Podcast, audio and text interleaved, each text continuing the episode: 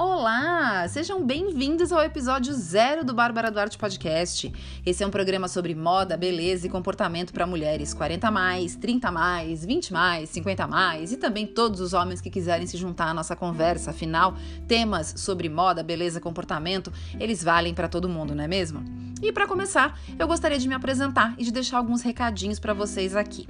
Eu sou a Bárbara Duarte, para quem ainda não me conhece, sou blogueira, podcaster há uma década mais ou menos, sou produtora de conteúdo, sou produtora de moda e agora, depois de um hiato de seis meses, estou voltando para o meu podcast solo. Para quem está por aqui e já era meu ouvinte no podcast anterior, meu ouvinte, minha ouvinte, eu gostaria de dizer meu muito obrigado pela audiência e avisar que, diferente do podcast anterior, esse daqui vai ser um programa primordialmente solo, o que significa que eu vou ter sim convidados quando for possível e quando isso é, trouxer algo para enriquecer a nossa conversa. Mas normalmente vocês vão ouvir basicamente só a minha opinião sobre o assunto. Por isso, eu queria dizer que a participação de vocês vai ser fundamental para esse podcast funcionar. Então, a partir do próximo programa, que vai ser o episódio 1, esse daqui eu nomeei como episódio 0 para marcar justamente essa volta depois de aí um semestre longe do mundo dos podcasts. Eu vou é, ler todos os comentários de vocês e todas as sugestões de pauta e vou dar meu feedback sobre tudo. Então, eu realmente gostaria que vocês entrassem lá no blog ou que vocês acessassem as minhas redes sociais e vocês me dessem a opinião de vocês sincera, tá bom? Pode ser sincero, eu aceito críticas também. Então vamos lá. Meu blog é o www.barbaraduarte.com.br e as minhas redes sociais, se vocês ainda não estão me seguindo lá, por favor, me sigam, me deem um oi, vamos trocar ideias. O Instagram é arroba bárbara, duarte, underline. E depois, é, Twitter, Facebook e Pinterest são iguais, que são arroba Bárbara RN de navio Duarte. Tudo junto, Bárbara RN Duarte. Vamos então ao primeiro episódio. Qual foi o tema que eu escolhi para abrir esse podcast? Transição de carreira. E por que transição de carreira? Porque agora, nesse período da quarentena, eu notei que esse assunto, assim, ele se ele já era uma coisa que as pessoas falavam muito, as pessoas queriam muito, né? Tem muita gente que quer mudar de carreira. Com a quarentena, o coronavírus e todo essa, esse rebuliço na economia, isso realmente passou a ser algo que hum, impactou demais a vida das pessoas. E eu tenho uma experiência interessante sobre transição de carreira, então foi por isso que eu resolvi abordar esse assunto no meu episódio zero. Então vamos lá?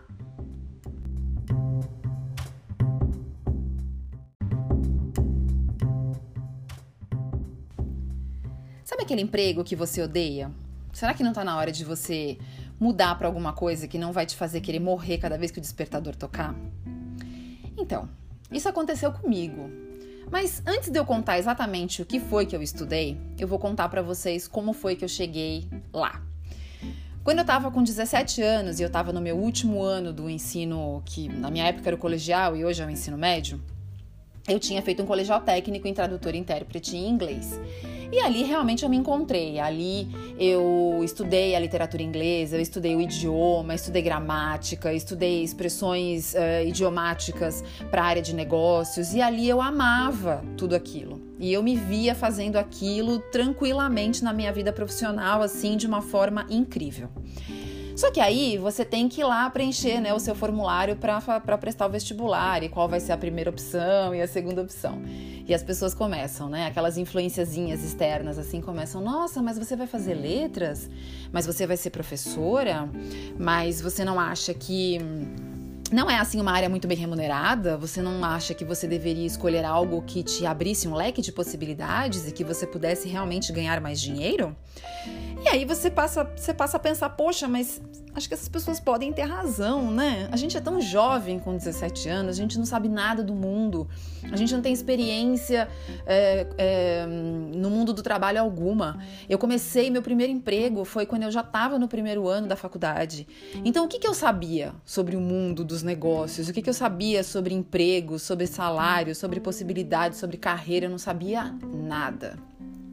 E aí ouvindo essas influências, né? E também porque alguns, algumas amigas realmente iam também para o direito, porque acaba sendo meio que uma escolha natural, né? Muito próximo, né? Letras do direito acaba sendo muito próximo, embora depois a vida da gente depois de formada seja completamente diferente, mas em termos de, de estudo, né? São as duas são áreas de humanas e acabam sendo realmente é, muito atrativas. E aí eu pensei, poxa, por que não o direito, né? E comecei, me sugeriram na época e eu comecei a pensar no assunto e a ideia me agradava. Enfim, né?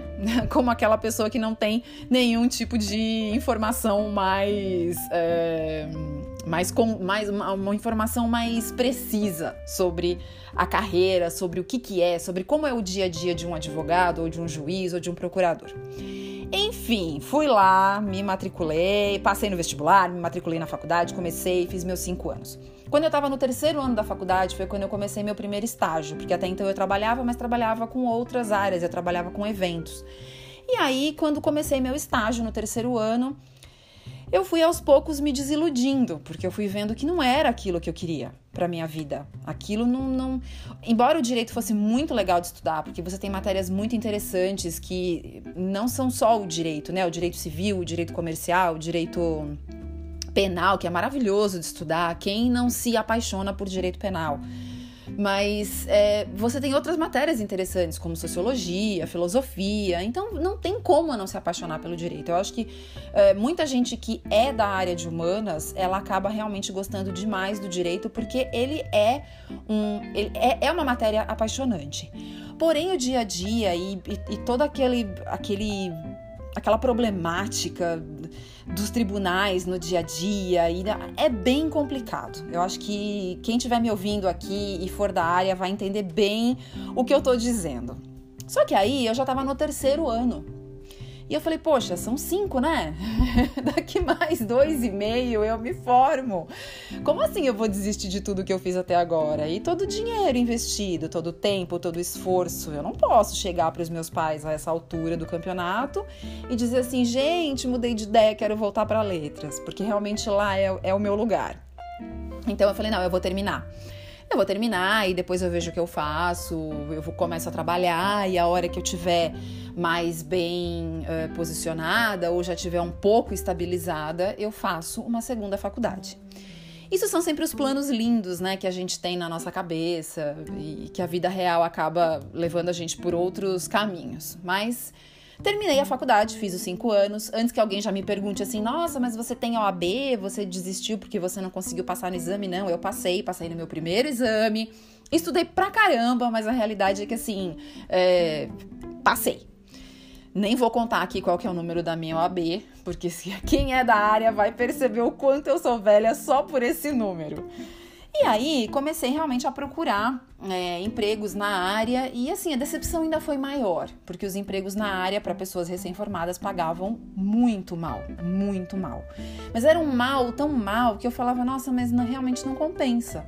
Para ganhar o que essas pessoas estão me propondo, o que esses escritórios estão me propondo, eu posso trabalhar com qualquer outra coisa, onde eu vou ter uma responsabilidade muito menor e aonde eu vou ter uma remuneração maior o advogado também ele tem uma questão é, muito grande com o dress code, que é uma coisa que, que é bem cara, né? Quem é da área sabe o quanto a gente gasta com todo aquele, toda aquela vestimenta e todos os acessórios que fazem parte. Bom, e aí fiquei meio perdida por um tempo, não sabia muito bem para que lado correr. Continuei estudando, continuei fazendo uns cursos que eram complementares para não perder, para não me desatualizar. E aí consegui meu primeiro emprego. Fiquei um ano nesse primeiro emprego, que era uma empresa bem grande, é, e tinha lá o seu jurídico e tal. Fiquei um ano nessa empresa. E assim, ali eu descobri que realmente é, grandes empresas não é para qualquer um. Você precisa realmente ter um todo um preparo para você conseguir levar tu, tudo aquilo, né? Não só pelo volume de trabalho, mas por conta de todo o canibalismo entre os seus próprios colegas, todo mundo te vê como um concorrente ali muito forte o tempo todo. Eu era recém-chegada dentro de um departamento onde as pessoas já estavam há muito tempo, inclusive um dos advogados que era meu colega tinha sido meu professor na faculdade. Então, assim, é, é, foi uma coisa, sabe, para mim foi meio que um choque, assim, quando eu entrei e, e, e, dei de cara com ele, né? Ele era extremamente simpático e tal, mas enfim. É, a gente acaba sofrendo algumas, algumas desilusões aí ao longo do, do caminho que vai te fazendo repensar aquilo. Então, assim, eu já eu comecei a acumular as coisas, eu já não gostava do dia a dia do direito. Eu não estava gostando dos salários que o direito estava me proporcionando, né? É, não estava gostando da experiência dentro de uma empresa grande por conta de todo esse esse ambiente nocivo que eu, eu encontrei quando eu fui para esse meu primeiro emprego. Daí eu saí de lá e fui para um escritório. E esse escritório era o oposto. Era um escritório familiar, onde eu não tinha grandes expectativas de crescimento, justamente por isso, né, por ser um escritório familiar, então você não tem muito para onde ir, afinal de contas, é claro que as pessoas que estão nas melhores posições são os donos do escritório, né? E ali eu fiquei um tempo e esse realmente foi o emprego onde eu tinha vontade de morrer cada vez que o meu despertador tocava. Eu não gostava do lugar, eu não gostava do que eu fazia, eu não gostava das pessoas com quem eu trabalhava, eu não gostava de nada, eu não gostava nem da comida que eles ofereciam na hora do almoço para quem trabalhava ali dentro. Então você começa a se sentir é, oprimido demais, porque você fala, gente. Ah, e detalhe, minha remuneração ainda era pior do que do primeiro emprego.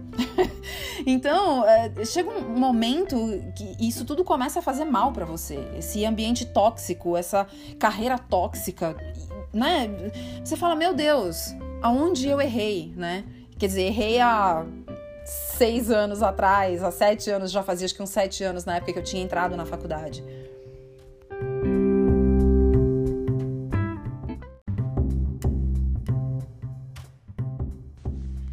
Encurtando a história, eu acabei, acabaram passando-se alguns anos, né, depois desse último, esse, segundo emprego, segundo e último emprego. E eu sempre pensava assim, ah, na pior das hipóteses eu tenho o mundo dos eventos como sendo um backup, como sendo uma segunda, um plano B, até eu me definir, até eu ver o que eu vou fazer, porque afinal de contas no direito, aparentemente eu não vou conseguir ficar. A gente acaba é, é, tendo uma, uma luta interna muito grande, porque você fica com aquele sentimento de tempo jogado fora, de desperdício, de dinheiro, de esforço, de tanto tempo. Né? Enquanto algumas outras pessoas estão de repente deslanchando nesse mundo, você tá lá patinando e não se sentindo bem aonde você está. Mas eu, eu percebi que aquilo ali para mim não funcionava. Eu fui fazer uma pós-graduação, porque eu pensava, bom, de repente eu posso dar aula, eu posso me tornar uma professora, eu posso, eu era da área trabalhista, pensava em de repente dar aula de direito do trabalho ou direito processual do trabalho. E aí fiz essa pós-graduação, fiz numa faculdade bem renomada, que abriu algumas portas e algumas oportunidades, mas de qualquer forma, eu ainda não me sentia 100% definida. Eu não sentia que 100% aquilo era eu, que era aquilo que eu queria era sempre aquela coisa do ah, vai fazer isso pra, né, não jogar tudo fora. Isso é muito ruim, porque isso meio que mina a sua autoconfiança, é, isso traz alguns pensamentos do que, que eu tô fazendo comigo mesma, isso não tá legal, isso não deveria ser assim, eu deveria sentir satisfação com o meu trabalho e eu não tô sentindo isso. É, são realmente pensamentos que dificultam a vida da gente. E na época eu fazia a, o administrativo da empresa do meu ex-marido.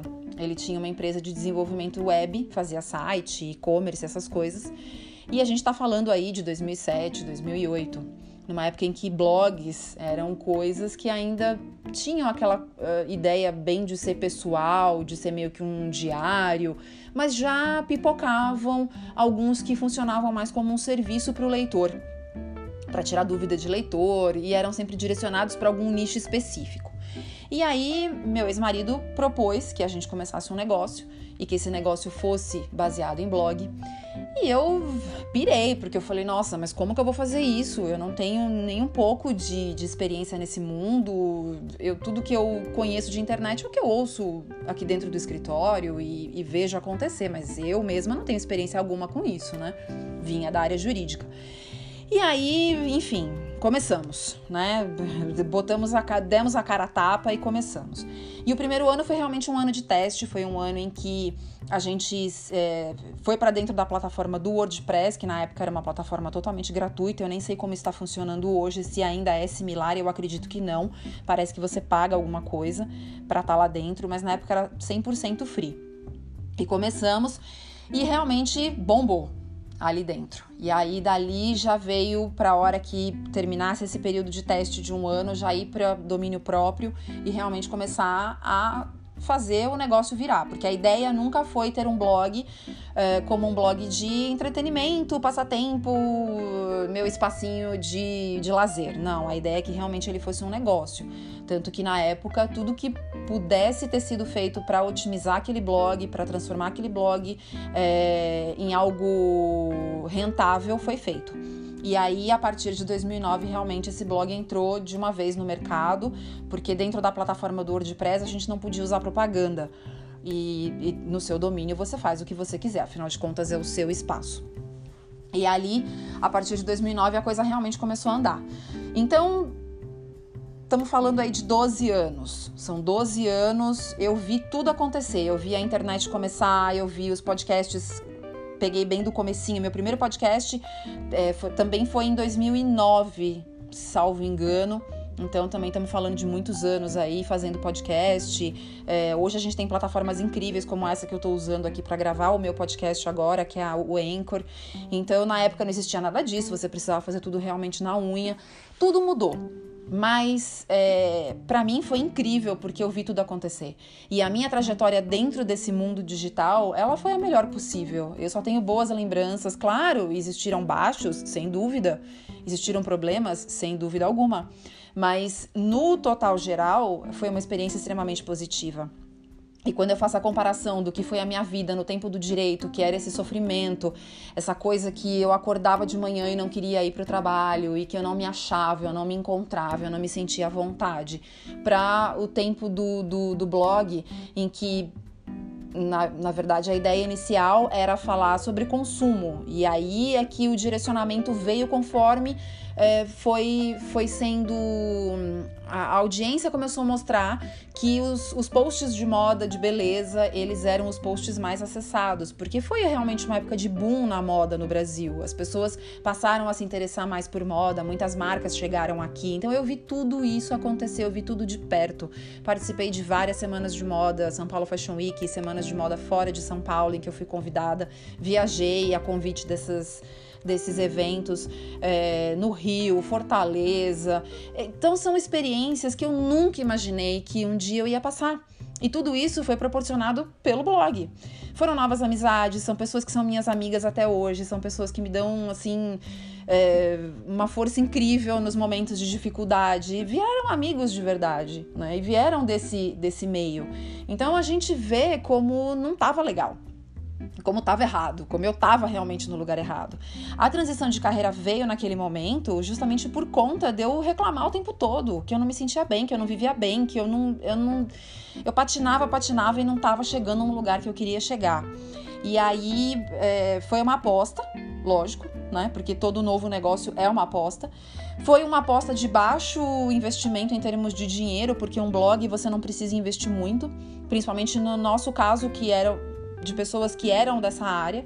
Então eu entrei com a parte do, do, do da visão da mulher, da moda, do, do da beleza, da, da, do consumo. E meu ex-marido entrou com a parte técnica e ele também escrevia no blog naquela época.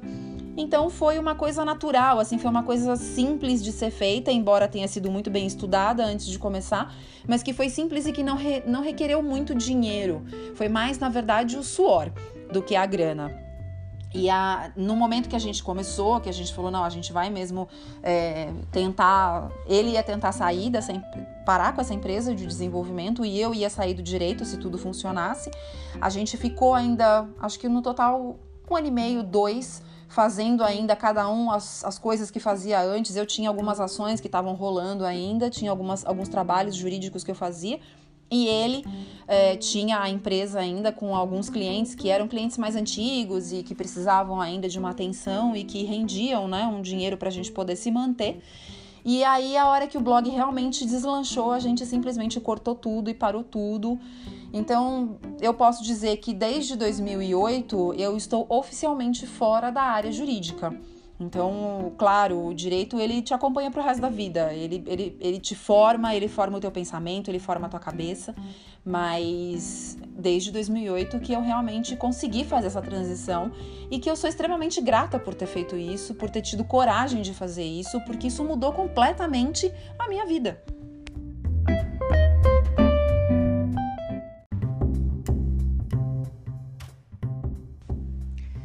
Mas como eu já é, mencionei na minha transição de carreira, é, foi feita nesse esquema de ir mudando aos poucos, de ir investindo cada vez mais no novo negócio e deixando o negócio antigo morrer, justamente para não ficar sem renda totalmente e ficar só contando com a sorte ou com a vida dar um empurrãozinho para a gente poder chegar lá e não passar falta das coisas. Então, uh, quais são as dicas que eu dou para quem quiser fazer uma transição de carreira? E eu acho que isso funciona para qualquer meio. Eu, eu, eu, citei o meu exemplo do digital porque foi comigo a forma como as coisas aconteceram, mas isso funciona com qualquer outro, qualquer outro ramo. A gente precisa, primeiro de tudo, conhecer o ramo para onde a gente pretende ir. Então investigue tudo, saiba tudo, converse com pessoas que são desse meio, entenda como ele funciona, como é o dia a dia dele para você não sofrer o que eu sofri quando eu fiz a minha faculdade de direito e eu fui descobrir depois que não era nada daquilo que eu queria. Então converse bastante com as pessoas, porque uma coisa é a gente ter uma ideia, uma idealização na nossa cabeça do que é aquele mundo, daquela nova profissão. Outra coisa é a realidade. Então, fale com o máximo de pessoas possível. Hoje, com a internet, é muito mais fácil você investigar, você tentar pegar depoimentos das pessoas. É, aproveite todas essas ferramentas. É, fale com pessoas que você confia, com pessoas que você é, imagine que sejam, que você já tenha é, descoberto que são pessoas que têm autoridade nesse negócio, que estejam nesse negócio há um certo tempo, que tenham experiência, não pessoas que estejam começando como você. Então, tenha um planejamento financeiro, porque isso é muito importante. Você não pode simplesmente falar assim, ah, vou mudar e ficar mandando currículo para uma nova carreira sem ter um, um, um fundo que te auxilie nesse período de mudança. Uma formação acadêmica também é sempre importante, mas às vezes, dependendo de para onde você vai, ela não é tão essencial assim. Às vezes, cursos que já te ajudem ou a experiência prática que você tem já vão, vão ser o suficiente para pelo menos você iniciar. Mas, claro, se você puder se você tiver disponibilidade financeira, de tempo, vá procurar uma formação acadêmica. Sempre que o seu currículo tiver o mais atualizado possível, as suas chances vão ser maiores, principalmente hoje num mercado extremamente concorrido. Uh, outra coisa que você pode tentar fazer também é aquele esquema cansativíssimo, mas que existe, né? A possibilidade de você ir sentindo e você ir se desenvolvendo nesse novo meio você pode pegar frilas para fazer. Se for existir essa possibilidade dentro da sua nova carreira, para onde você quer ir, você pode pegar frilas para fazer. Então você faz isso no seu final de semana, no feriado. Então você não precisa necessariamente abrir mão do seu emprego anterior. Então você vai aos poucos formando aí uma cartela de clientes ou você vai conhecendo pessoas desse meio. Uma outra dica também que é muito legal e que funciona bastante, principalmente para áreas que são mais voltadas para a criatividade, é a questão de você colocar o seu serviço à disposição até de graça no começo, mas para estar próximo de pessoas que desenvolvem aquele trabalho, que é o, o que você almeja. Isso é bastante importante, muitas vezes, para você poder ir pegando o jeito. E aí, de repente, uma dessas pessoas pode te indicar para alguma coisa, e quando você for ver, você já tá lá. Então, assim, é, pense sempre na transição de carreira como algo que precisa ser gradual. Se você resolver jogar tudo pro alto e mudar tudo, pode ser mais difícil. De repente você tem as condições disso e aí que bacana para você, que ótimo. Mas se você é uma pessoa que tem recursos limitados, de tempo, de dinheiro, de disponibilidade. Às vezes você tem pessoas na sua família que dependem de você financeiramente, então você precisa fazer isso gradualmente. É, trace um plano, converse com, com, com, planejadores de carreira, com coaches, mas coaches sérios, né? Não qualquer coach. É, converse com essas pessoas. As pessoas realmente vão conseguir te direcionar de uma forma que você vai ter mais sucesso na sua transição. Mas a, a transição é possível sim. E, e, esse é o meu resumo. E ela é extremamente é, gratificante quando você muda para algo que realmente te faz feliz. Porque trabalhar infeliz é o que eu falei lá no começo desse programa. A vida da gente passa muito rápido e o nosso tempo é muito pequeno para a gente não gostar do que a gente faz. E mesmo que isso pareça papo de jovens despreocupados, a gente precisa sim trabalhar com o que a gente gosta. Porque são 8 horas do seu dia, 10 horas do seu dia, mais tempo de deslocamento. Hoje a gente está vendo aí uma mudança de comportamento por conta do home office, mas muita gente ainda tem que sair para trabalhar todo dia. E se você realmente não conseguir fazer algo que você goste, você dificilmente vai conseguir ser feliz.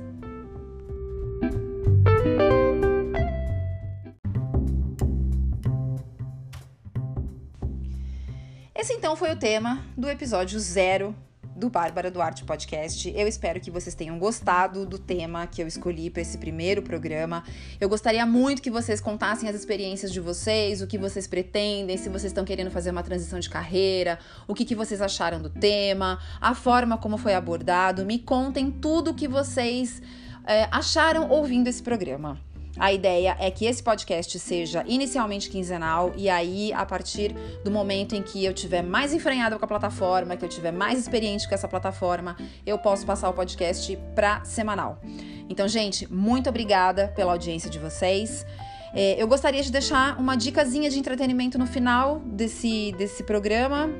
É, uma sériezinha muito legal para vocês assistirem assim em momentos de lazer, não tô fazendo nada.